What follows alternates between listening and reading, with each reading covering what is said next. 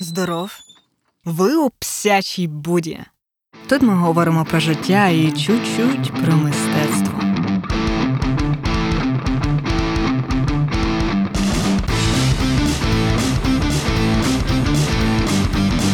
В кінці лютого була новина, що всесвітньо відомий художник, про якого моя викладачка якось сказала, що він вже втрачає актуальність. Демін Херст сказав в інтерв'ю з The Guardian, що він хотів використовувати людські трупи.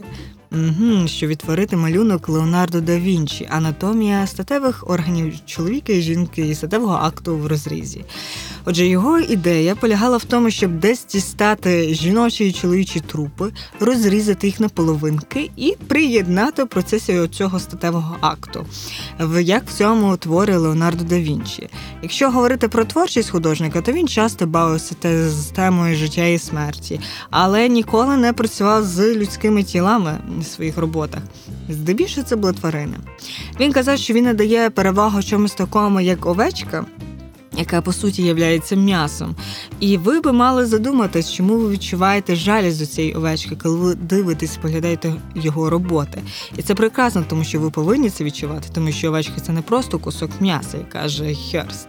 І от коли я про це дізналась, то все, що могла подумати, це Демін Херст, якого хера мені здавалось з усього трешу, яке я читала і бачила в сучасному арт-світі.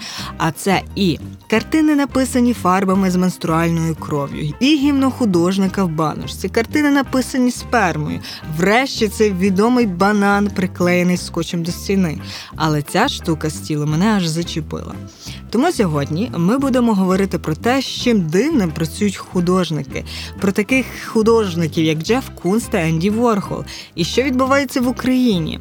Також це буде одвічне питання про те, що має переважати форма чи зміст у мистецтві, і чи має сенс сьогодні звичайний живопис на звичайному полотні. А? Якщо говорити про трешові роботи, то можна виділити такі формати. Ну я для себе їх виділила, тому що мені так просто. Отже, це є ready-made, поп-арт, які власне використовують фізичні предмети, змінюють їх сенс, або акцентують на цьому сенсі, або ж з'єднують різні частини цього предмету, тобто це бріколяж вже. От і. Тут треба виділити ще окремий такий підвид trash-арту, який я не зовсім вже як треш. Це знову ж таки повертаючись до цього trash англійською, що означає сміття. Тобто це те мистецтво, яке має якусь певну ну несе екологічну місію, тому що воно робить предмети зі сміття. І часто ці предмети вони з вигляду виглядають дуже естетичними. Але от треш-треш, про який ми сьогодні з вами говоритимемо, він не завжди естетичний. От, якщо говорити про термін ready-made, то ми вже колись про це говорили. Це вперше використав французький художник Марсель Дюшан 900 в 1913 році, е, і ми прекрасно знаємо, це скандальний фонтан. Тобто, коли він взяв пісюар, е, перевернув його, назвав фонтаном, виставив це в салоні. Хотів виставити це в салоні художники, це, звісно, не прийняли. От.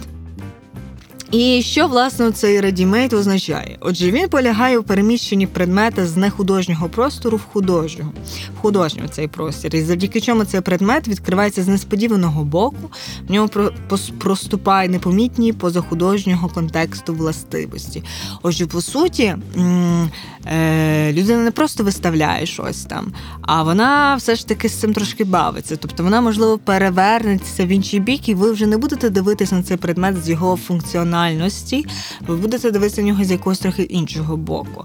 Але з другого боку є такі художники, як Енді Ворхол, які ну, які вже там нічого не перевертав, а просто взяв собі ці консервні банки з супом Кембл і перемалював картинку і зробив безліч копій. І цієї роботи теж добре продавалися.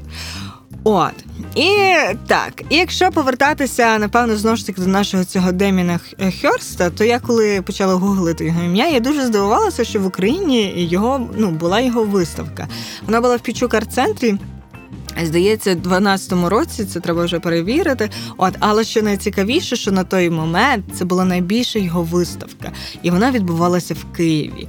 Отже, і на той момент він нещодавно продав також е, людський знову ж таки череп інкрусту. Коротше, там було повно діамантів за 100 мільйонів доларів е, в цьому черепі. От за 100 мільйонів доларів цей цей череп продали, і на той момент це був один також з найдорожчих творів сучасного мистецтва.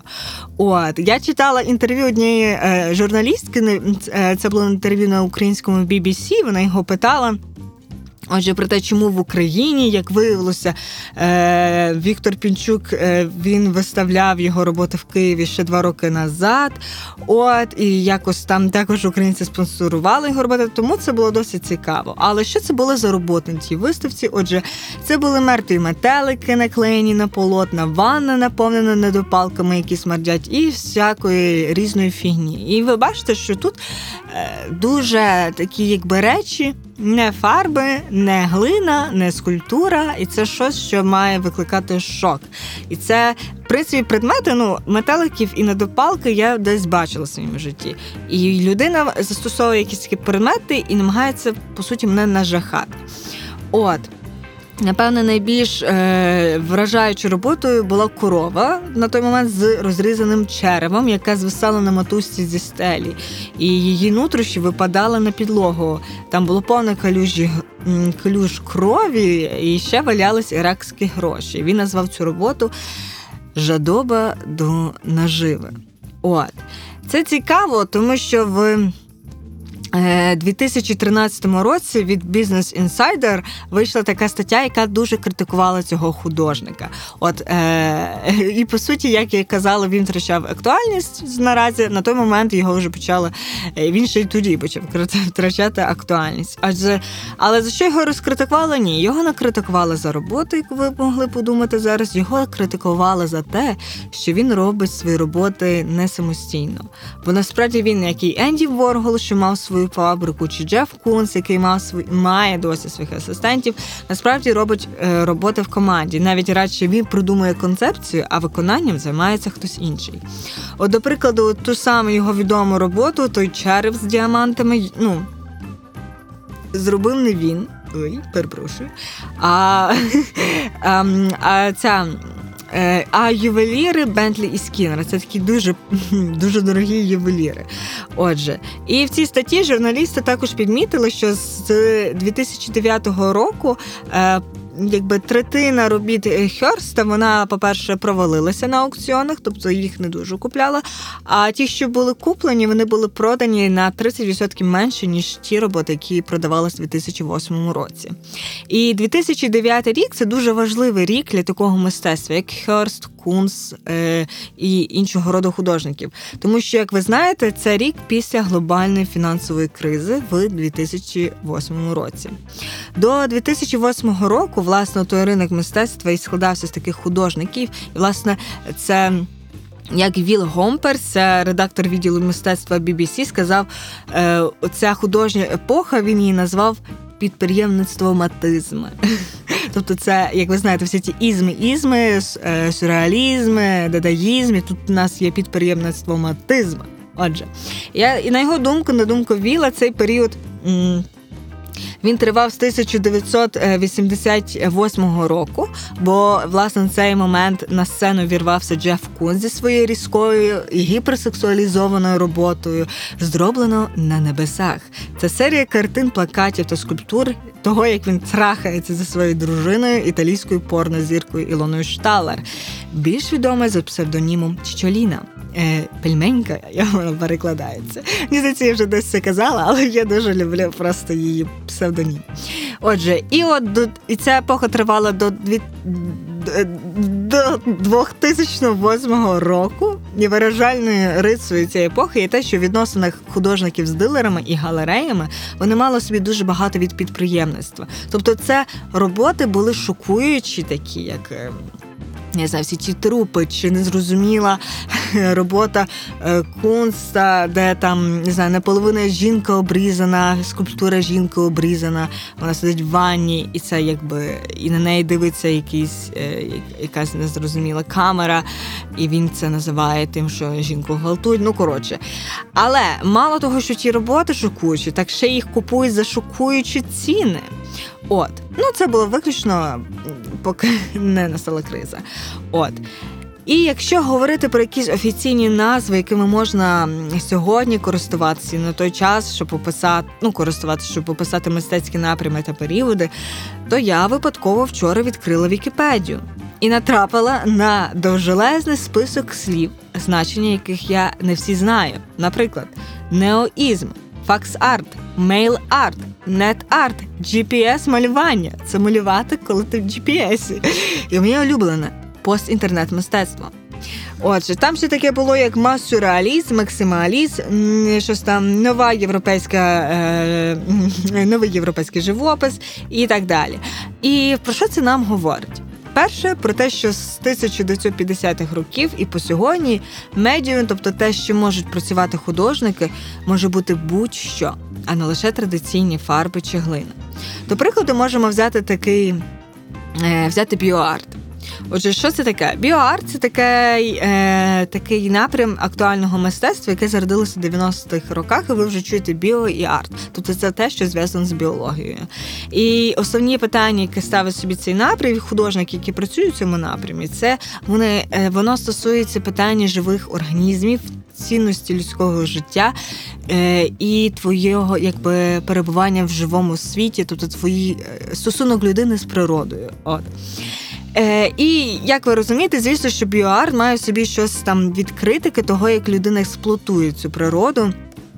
Е, дуже часто ці е, художники виступають проти біологічного прогресу, е, тому що зараз м, виходить, що людина занадто використовує всю цю природу. От і е, що цікаво, м, я е, дізналась, це те, що е, часто такі художники говорять, що коронавіруси є також наслідком того, як ми відносимося до цієї природи. От що підмічали також е, і е, науковці. От, і що цікаво, мені сказали, що є такі е, художники, які е, ну, в період ну, зараз вони займаються як творчий напрямок. Вони займалися тим, що вони намагалися віднайти вакцину від коронавірусу в своїх маленьких таких лабораторіях. Ну до цього підемо пізніше. Отже, е, що роблять ці біохудожники, е, біоарт-художники? Отже, вони використовують живі тканини, бактерії, мікроорганізми і навіть цілі екосистеми. Е, звісно, що для арт-об'єктів таких потрібно мати якісь навички, зокрема, це розуміння цієї генної інженерії, клонування і всяких інших біотехнологій. Тобто має бути якісь hard skill и, а не лише що ти хочеш там щось собі подумати там чи сказати. От і здебільшого всі ці роботи вони не робляться в майстернях. В білих кубах у Львові десь, а в спеціальних лабораторіях, де є всі, якби мають бути якісь засоби того, що тобі безпечно всі ці експерименти робити. От. І звісно, що е, весь цей біоарт він почався не з самих художників, як власне більше е, з е, науковців. А просто художники побачили, що це щось цікаве, і вони ввійшли в цю течію. От. І сам термін, якщо говорити, він був придуманим Едуардо Кацем в 1997 році. Бо е, саме оцим терміном він намагався якби. Ем, пояснити жанр свого перформансу інсталяції, яка називалась Капсула часу.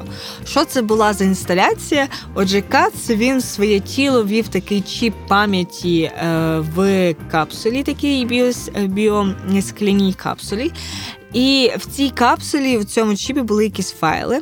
І після цього якби е, глядач міг завдяки інтернету в 97-му році е, отримати доступ в тих файлах, які були на цьому пристрої.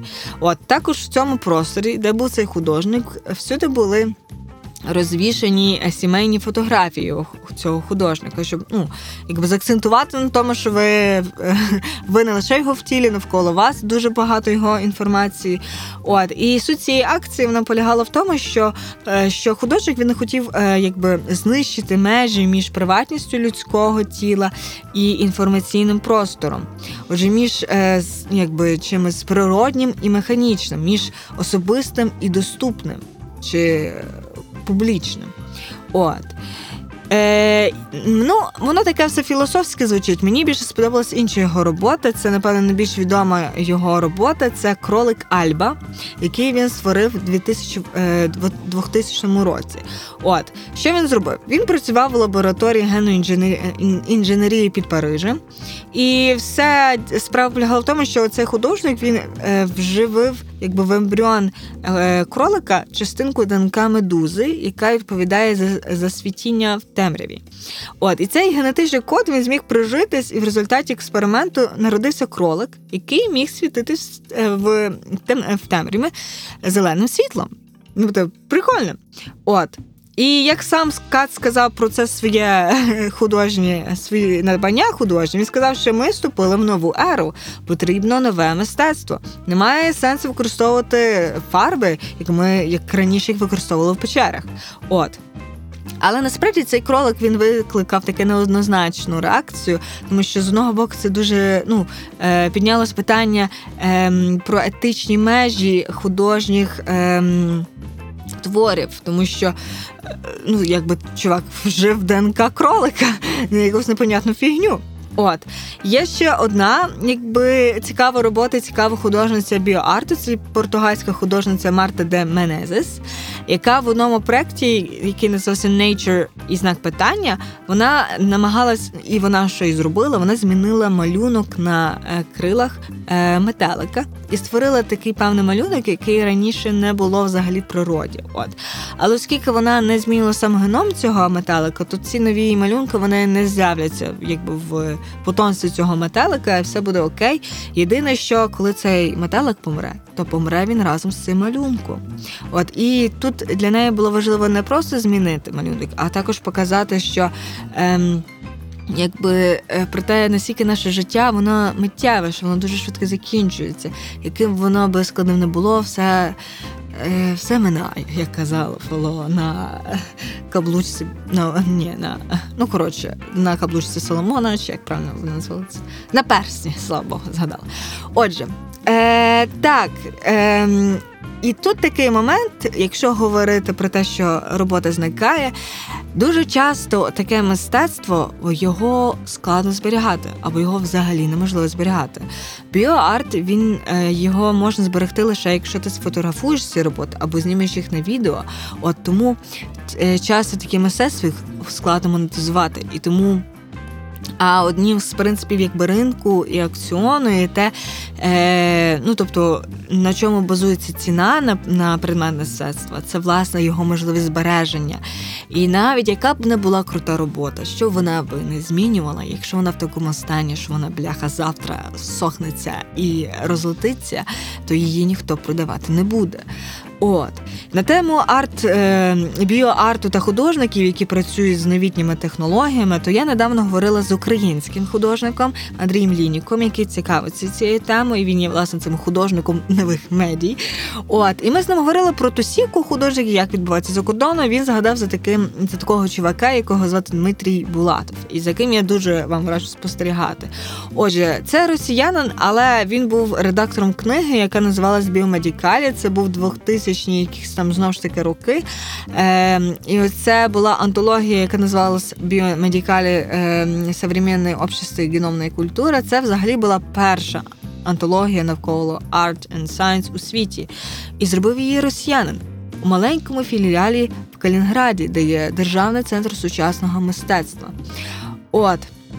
Е, і е, ну, загалом е, Дмитрій він і далі писав різні тексти, і він сам є художником, і сам створив проекти в цьому напрямі.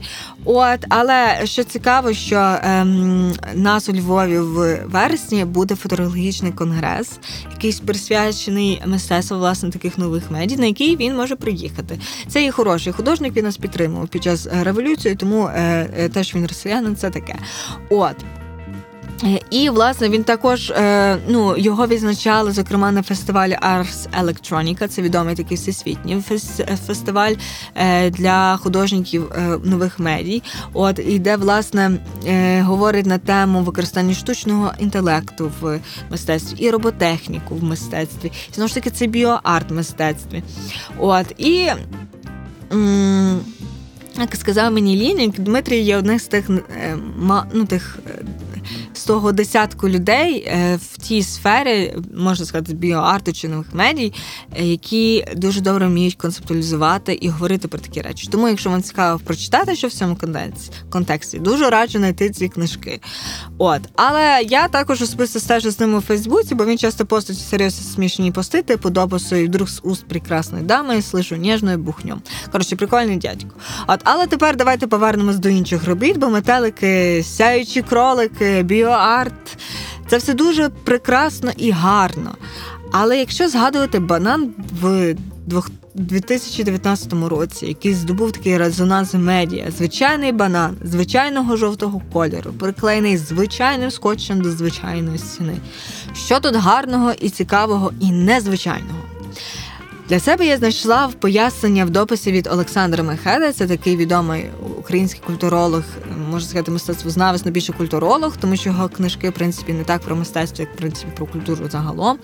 Е, це є, зокрема, бачите, що буде побаченим його книгу. Я читала. Це власне про е, дуже класна книга, якщо ви хочете зрозуміти, чим і чому люди хочуть знімати себе, чому вони беруть участь. Ну, коротше, пояснити феномен Кардашян, прошу читати цю книгу. Ще в нього є прекрасна книга, називається Я змішаю твою кров із вугіллям, зрозуміти український схід.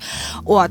І Говорячи е, про Олександра Михайда в контексті цього банану, е, він зробив такий класний допис в Фейсбуці, який все це пояснює. Отже, якщо говорити знову ж таки контекст, повертаємось 2019 рік. На початку грудня проходила ця одна з найважливіших ярмарок сучасного мистецтва. Це арт-база Майами Біч.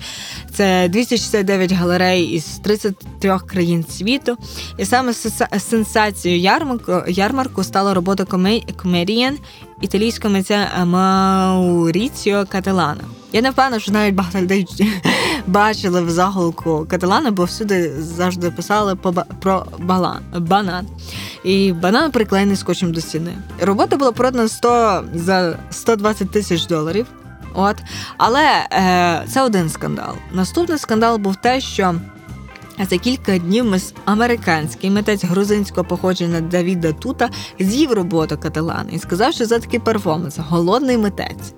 Отже, ця новина ще якби додала просто один вибух медійний до цього вибуху, і спричинилась просто вірусна хвиля. Е, Всі, як ви знаєте, робили мемчики, Укрпошта робила мемчики. От а галерея Перотін, яка представляла каталана, вона навіть завела окрему. Е, е, окремий аккаунт інстаграм для цього банана, щоб збирати найвлучніші меми і пародії. От.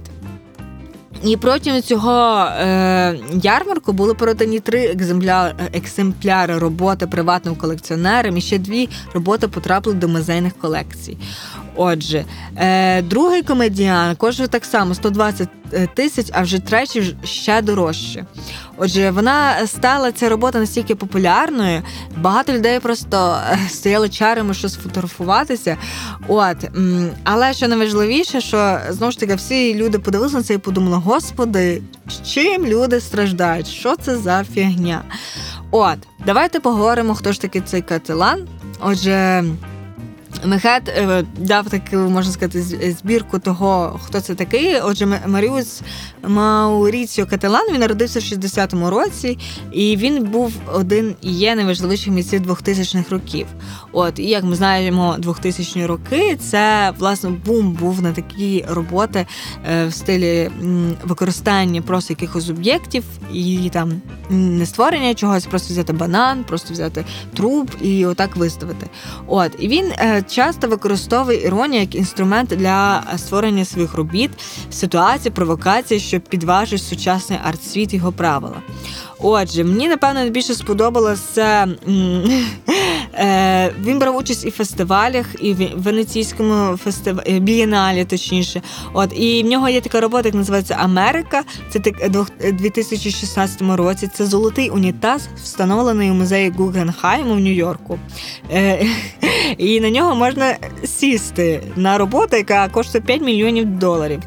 Я не розумію, чому так треба було складнювати. Можна було взяти той унітаз, який був Януковича, і не не випендрюватись. От. Але. Е, Ну, знову ж таки, в нього були такі провокативні роботи, і вони дуже часто такі іронічні е, роботи. От. А якщо ви хочете дізнатися, що він клеїв ще щось до стіни, окрім банан, то ні, е, це не був перший раз. Найвідоміший випадок, як пише Олександр, трапився 20 років тому. На відкритті виставки в Мілані він приліпив скотчем до стіни власника галереї Масімо де Карло. І отой так провісив цілий вечір. Е, Все це розійшлося, все це новина, все це все це подія розійшлася у вигляді фотографій. От і задокументувало ту мить накладом у 10 екземплярів до відомих колекціонерів. Тобто, по суті, фотографії того, як цей чувак висів, е, комусь продались. От і робота називалась Ідеальний день. От. Е, Якщо говорити ну, е, про якісь там ідеї, які ставить каталан і з чим бавиться каталан, тому що по суті такі роботи вони мали би бути концептуальні, то Махет каже, що по суті він бавиться знову ж таки з тим, е, що от стіна, повісти роботи на стіну, і вона стане е, раптом в наших очах важливою. Е, На п'ятисталі чи постаменті стоїть скульптура, але там можна поставити якийсь, не знаю, телефон, і він же теж буде набере якийсь такий символічний, не знаю, зміст. Е, Тому те, що стіни галереї, це шедевр. По суті, він обавиться ось цими концептами, які виникають через простір. І це дуже важливо. От, Тому що до цього ми ще повернемось. Отже. Е, Чому банан? Е, Як казали, е, е, є таке офіційне повідомлення від галереї. Оця робота комедіант, цей банант, насправді митець дуже довго думав над ним, тому що вона тривала, е, ну тобто це думання тривало близько року. Він, е, як вони казали, де б він не медрував, е, він завжди ліпив банан на стінах готельного номеру заради натхнення. От він е, не знаю, е, спершу її причіпляв за допомогою каучука, потім він. Хотів помалювати е, банан в бронзу, а поки а потім зрозумів, що банан це банан, можна і просто використовувати цей жовтий колір. От. Е, то по суті, ем, е, мені здається, він хотів просто показати е, те, з чим можна сказати, чим воно є. Тобто не прикрашати, бо все ж таки золотий чи срібний банан воно нас відтягує від певних якихось таких ем, асоціацій, які нас виникають при банані. Тому що що ви думаєте, коли думаєте про банан? Якщо згадувати всі комічні сцени, як пише Олександр, в мультиках, в фільмах, то на чому зазвичай. Е, ну, послизняє, послизнувся собі головний герой. Правильно, на шкурці банану. Тому банани, зокрема його шкурка, це дуже такий м, е, давній прийом, який використовується в візуальній культурі, щоб е, натякнути на комічність якоїсь ситуації. От. Це не я придумала, це сказав Олександр Мехет, але мені здається, у 2019 році це було дуже таке точне, е, точна така думка. Тому що, як ви знаєте, у 2019 році ми обрали кого в президенти? Правильно. От Тому насправді і е, який був найпопулярніший фільм? Правильно, Джокер. Тому. Е, ця робота не зовсім така проста, як ви думаєте. От також, е, якщо говорити про того е, чувака Давіда Датуна, який з'їв банан, який зіграв на цій хвилі хайпу і слави, то він по суті майже одноліток каталана. Він теж народився в 74-му році. І коли він це зробив, він розвав безліч коментарів і інтерв'ю, але. Тут ми бачимо, що є величезна різниця між по суті е, якою якимось таким тролінгом, який займався Датуна, і якимось таким поверхневим сприйняттям. Ну, банан, давай з'їм і додам ще більше хайпу до того, що є, і якимось більш осмисленим, ем, е, більш осмисленою роботою, яку зробив, до прикладу, Кателан. І в цьому полягає різниця е, таких художників, коли будете дивитися на цей період, там в кінець е, там початки 90-х років, там 2000 до 2008-2009. І бачите, що не всі художники, які можливо використовують такі провокаційні роботи, навіть якщо вони продаються за шалені гроші, бо цікаво, що сам Каталан він е, насправді не дуже хотів бути публічним. Часто на його запрошували на лекції. А він е, просив своїх друзів приходити. І люди думали, що це є ця людина, це кателан, і слухали його, але насправді то був не він. От. І відповідно е, він не робив це виключно за гроші, як е, каже Олександр. А швидше за все, він власне, якщо говорити коротко, то важливість творчості каталана полягає не в тому, що він прикріпив банан, а в тому, що він ставить у такі запитання, які викликають дискусії в мистецькому світі.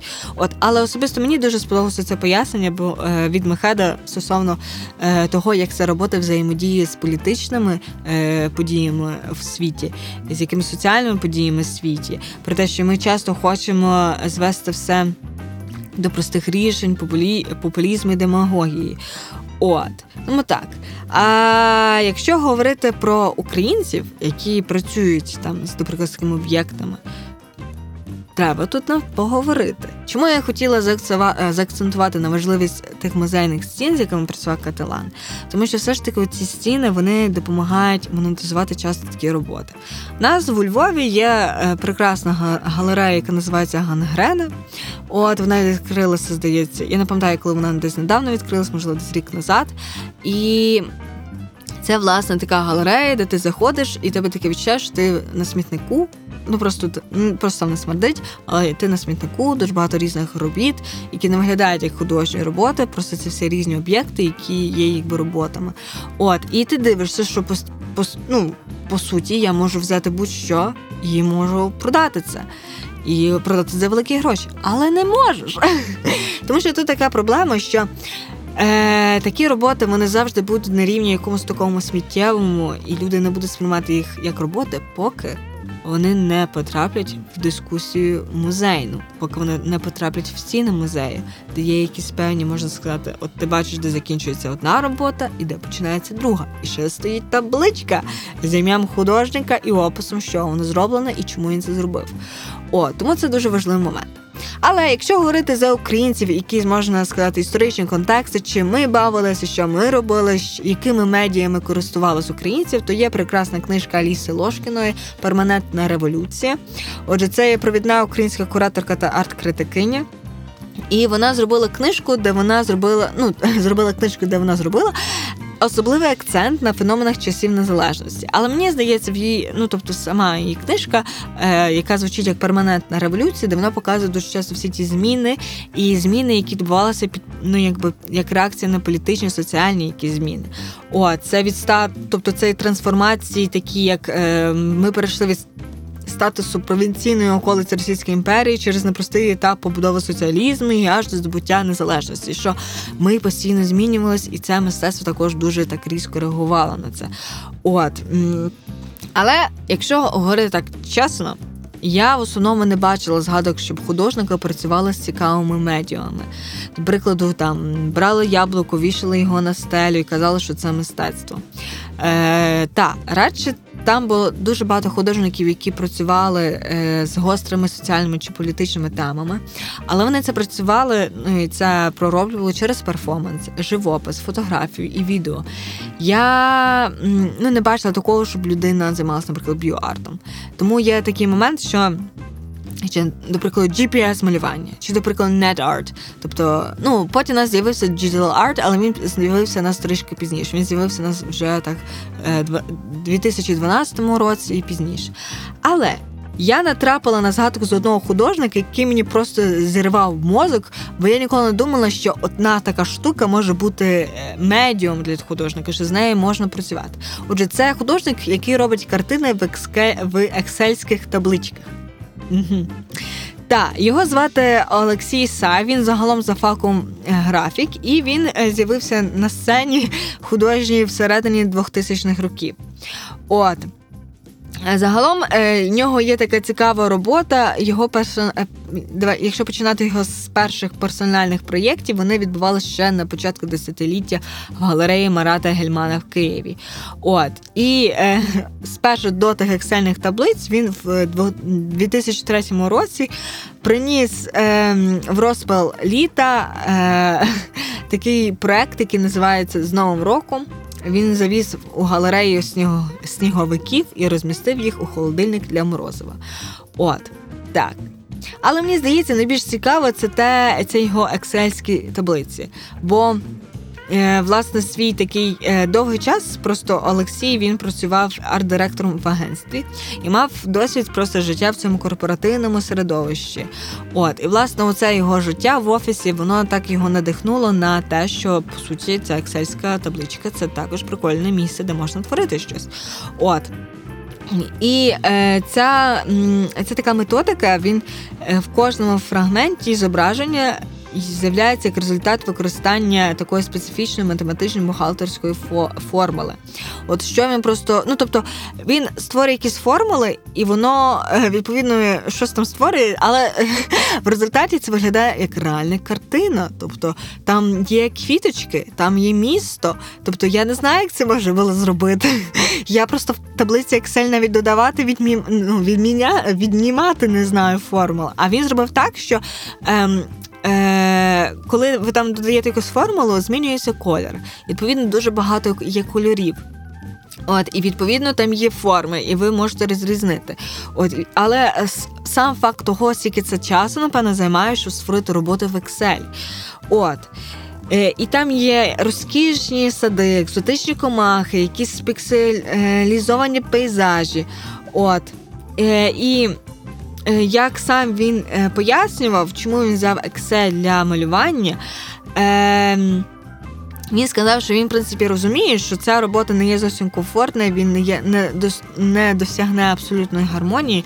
Але люди, які працювали з Excel, фу, з раною цією табличкою, вони добре знають, що це таке. Вони знають, що там художник використовував формули. Відповідно, їм таке мистецтво було б значно ближчим, ніж, до прикладу, вони би дивилися на живопис якоїсь такої реальної, ну, ну, живопис якоїсь. Е, на картину написаною олійними фарбами, яка, напевно, віддає якийсь певним містицизмом, тому що вони, можливо, не знають там, як працюють кольори, як взаємодіють тіні, е, що є якісь певні е, ну, лак зверху покрити, що вона так виблискує. А ексельська табличка, формула, будь ласка. Е, відповідно, це мистецтво їм значно ближче, ніж, до прикладу, та на картина написана олійними фарбами. І цей художник, що ви розумієте, це не просто такий собі художник. Він виставлявся в Black Square Gallery в Майамі, в галереї Saatchi Art в Лондоні.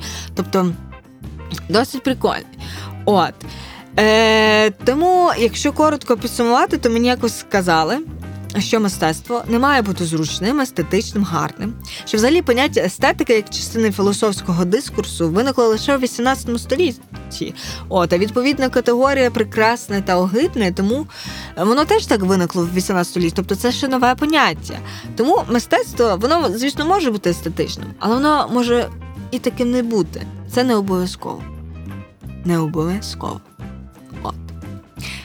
Насправді ще у 2012 році були такі мистецькі критики, які вже виступали проти такого мистецтва. Зокрема, це Роберт Гюс. Він критик мистецтва журналу Time і автор такої е, The Shock of the New. Це такі, це перша була книжка, але спершу це були такі документальні фільми від BBC. От він каже, що кожні п'ять років мистецькі школи Америки дають дипломи більшій кількості людей, ніж було мешканців Флоренції в останню чверть 15-го е, століття. І що, мабуть, мистецька галерея в Нью-Йорку більше, ніж пекарень. Тобто, що він зробив? Він заакцентував на тому, що нас до хера художників. От. Е, Але друга річ, яку він помітив, це Роберт, що відзнака коледжу за мистецтво дісталась фотографіям 650 гаражів у Сан-Дієго та за тиждень життя у шафці в роздягальні спортзалу, мистецька робота чи перформанс під назвою Тіло замкнуте на тривалий час. Е, Мало того, що за дохіра е, художників, так дофіга непонятних робіт, які називають мистецтвом. От і якщо коротко підсумувати його думку, то він каже, що розширення визначення мистецтва до будь-яких дій, до будь-яких витворів це тріумф демократії. Усі можуть бути, тобто просто не можуть не бути митцями. От він зазначає, що е, потім ще розкритикував вибір. Бієналу в Венеції в 1976 році, бо е, Річарда Татла було вибрано представляти Америку. І що він приніс з собою? Він приніс палицю, трохи довшу за олівець і 2 см завтовшки, ну тобто такий завширший, широкий такий олівчик на 2 см, вирізано зі стандартної 2, 2, 2,5 сантиметрової дошки, не пофарбованої навіть кольору чуваку забракло. І вона просто була виставлена самотньо на стіні павільйону Сполучених Штатів. Отже, він сказав, що долари ваших податків пішли на те, щоб продемонструвати справді демократичне мистецтво, мистецтво без жодного змісту. От така його була думка про це мистецтво. От, якщо говорити про цикл його документалок, то я зокрема дивилася недавно одну, яка називалася The New Shock of New, тобто новий шок нового. І власне цей шок нового це підкреслюються оці такі незрозумілі нові роботи, що дуже часто ці роботи вони не для того, щоб осмислити е, сучасне, а для того, щоб просто тебе шокувати. От і мені мене дуже потішило, як він брав інтерв'ю в тих художників на час дуже відомих, таких як Кунц, і просто не приховував свого скептицизму. Отже, там була така сцена, коли е, він прийшов до Кунца, вони обговорюють його роботи. Він такий, ага, значить, це значить то-то. От, але окрім того, що ця документалка критикує того, ну це мистецтво, вона також відкриває імена для які для мене були ну просто раніше закриті. От і зокрема, це була художниця Паула Перо. Це е, португальська така художниця, яка е, відома тим, вона працює в Америці на той момент така жила. Ось я так розумію. От е, що вона в своїх роботах дуже часто використовує фольклорні мотиви її країни, і насправді її роботи вони такі трохи страшні. От, тобто мається на увазі, що це прекрасна там техніка, це використовується це звичайні фарби на звичайному полотні. От, але її роботи вони, по-перше, зображають людей, і вони зображають сцени. Це і ті сцени вони мають, ну вони дуже такі неоднозначні. Ось, зокрема, е, мене вразила її серія робіт, присвячених аборту.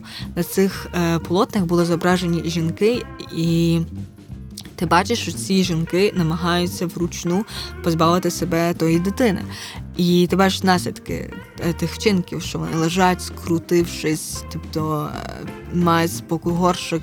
І що цікаво, що на тих роботах не було видно крові, а було видно обличчя тих жінок, і ти можеш зрозуміти по об'єктах, які по боках розташовані, що ця човіха робить зараз аборт, тому що там його шок, там є ліжко вона скручена, в неї голі ноги, і вона тримає себе за таз.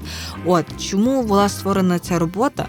В 1998 році був референдум в Португалії про те, щоб легалізувати аборт, але його скасували.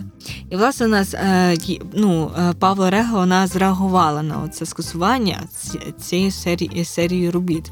І в результаті самі ці роботи вони ну, е, вони вплинули на суспільство, що ну, це ж був один таких ключових чинників того, чому врешті. Ем, або зробили легальним, але вже в 2007 році. От. І таким чином е, Річард Гюст він показує, типу, ну і завершує весь цей фільм словами про те, що е, ну, якби, щоб зобразити сучасні теми, не обов'язково використовувати якісь такі сучасні, незрозумілі медії чи матеріали.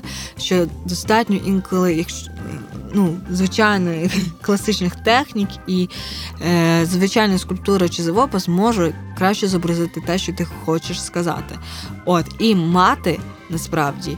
Е, Можливо, не таке шокуюче, е, не ж такий шокуючий вплив на е, глядачів, на пресу, на колекціонерів, але мати якийсь певний вплив ну, надалі в суспільстві. От. І е, такий момент, попри те, що так, ми можемо говорити про те, що ти далі можеш малювати фарбами на полотні, але все одно інколи такі роботи, знаєте, вони ну, може там бути естетичні, не естетичні, інколи не дуже естетичні. Ось. Е, але давайте поговоримо все-таки про, про неестетику. От, е, я е, також недавно прочитала одну книгу, бо Мені казали, що не естетика зараз, е, ну, типу, е, роботи може бути не естетичні. Але я недавно читала одну книгу, яка, в принципі, переконала мене в тому, що чому ми не сприймаємо неестетичне мистецтво. І чому, можливо, все-таки естетика вона має бути. От, можливо, не постійно як там не знаю, готель, де поряд знаходиться парк скульптури у Львові. От, але в якійсь мірі, в якійсь дозі має бути присутня. І це книга насправді не про мистецтво, це книга про промисловий дизайн е, Віктора Папаника. дизайн для реального світу. Папаник це був. Я взагалі купила цю книжку, тому що я подумала, що Віктор Папаник воно звучить як дуже українське ім'я. Насправді цей чувак є єврей з Австрії, але переїхав в Америку в період е, цієї, нацистської окупації. От. І він насправді був таким дуже серйозним адвокатом етичного мистецтва, фото дизайну. Та. Е, І він створив цю книжку, яка власне говорить про те, що дуже часто дизайнери промислові вони реально псують життя. Вони створюють непотрібні продукти. Вони створюють дуже часто продукти, які просто гарні, або вони створюють дорожезні продукти. Задумайтесь, е, вода коштує е, пляшка, коштує дорожче за воду, яку вона якби утримує. Тобто, ось він звертав на такі речі. А також він ну критикує дуже дизайнери. Він якось навів список е, розмов дизайнерів, про що вони говорять, і там було таке, до прикладу, про що можна було б зробити. А давай-ка ми зробимо, дамо людям шанс відчути себе конкістадорами і зробимо їм шаплоподійний пульт управління. Знаєте, ця херня існує. От, е, мало того, існує, типу, якби нежива пластикова жінка, з якою ти можеш трахатись. І це придумали в 80-х роках, і воно далі є. От, і він акцентує на тому, як дуже часто непонятної фігні, яка не функціональна, але просто гарна. Але.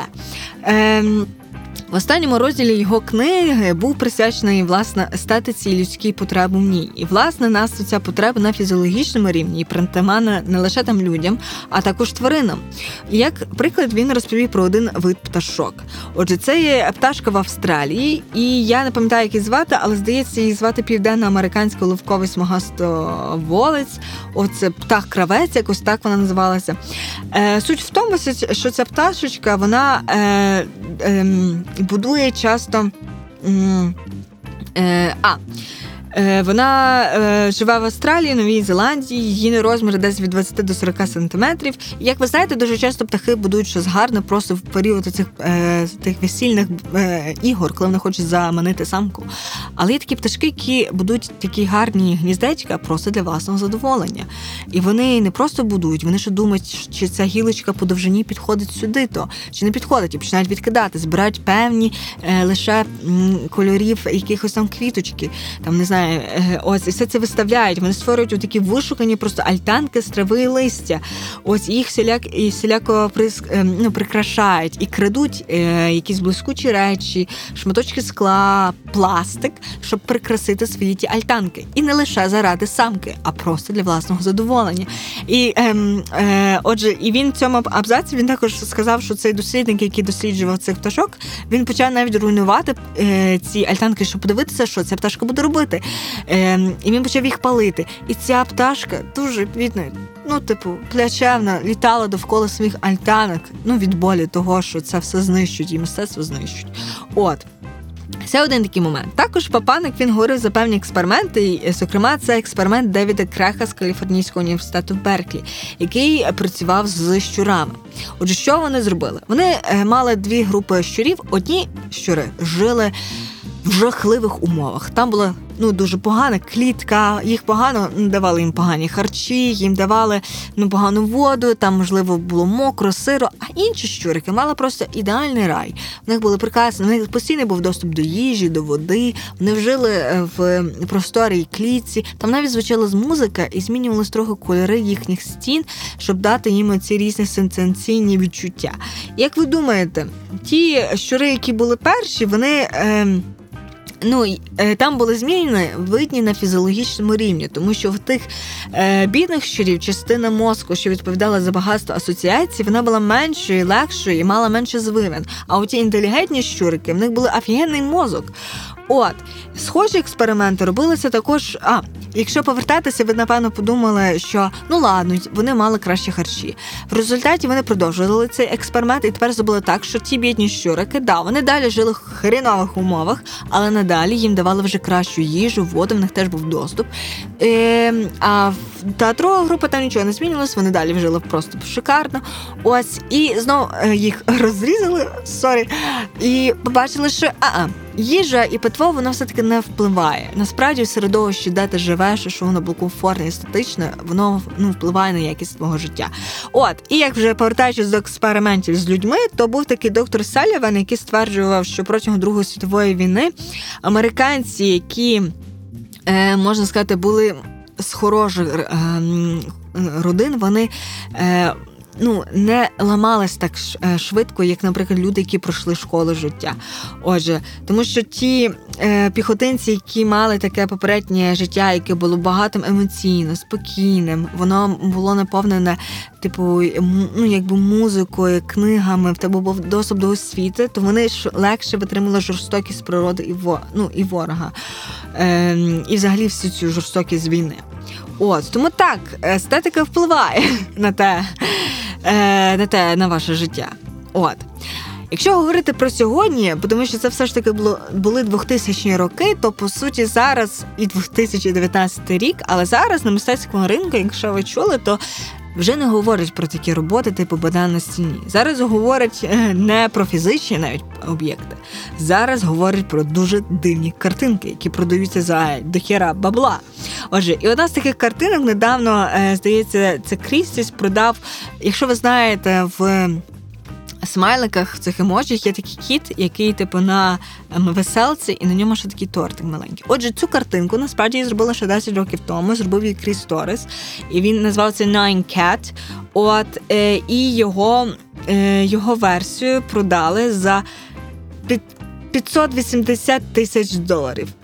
От, та що це таке? Це називається друзі блокчейн і токен. Це е, що таке оцей токен? Це така технологія. Е, блокчейні, коли є такий об'єкт, і ти. Е, бо е, сама проблема всіх цих digital art, всіх цих картинок, які художники створюють за допомогою програм, то що їх легко скопіювати, і в тебе немає ніяких прав. І відповідно це дуже складно монетизувати. А оці токени і власне ринку блокчейну, вони їх неможливо скопіювати. І воно відповідно. Е, це неможливо якби зробити копії, щось не там не так зробити. Відповідно, легше можна продавати. Отже, і ця технологія вона була створена у 2017 році.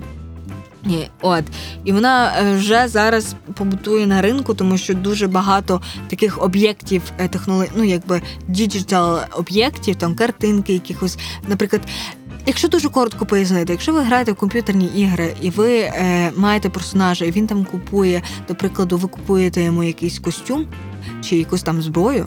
Наприклад, зараз ви можете продавати комусь цю зброю за реальні гроші завдяки тому токену.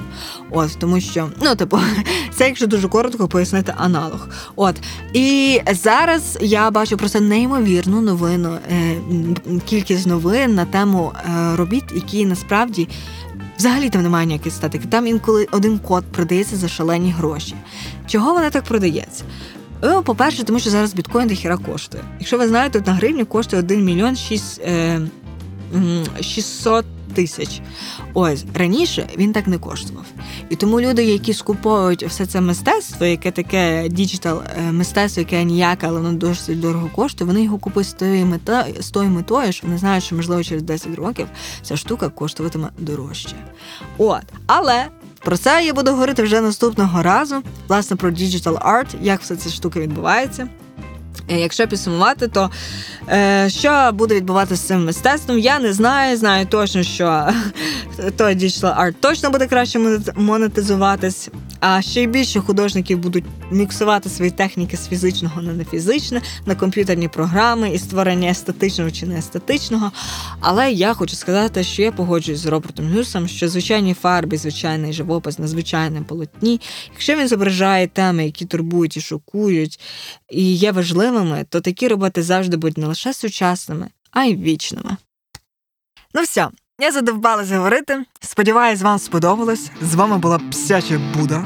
Заходьте ще.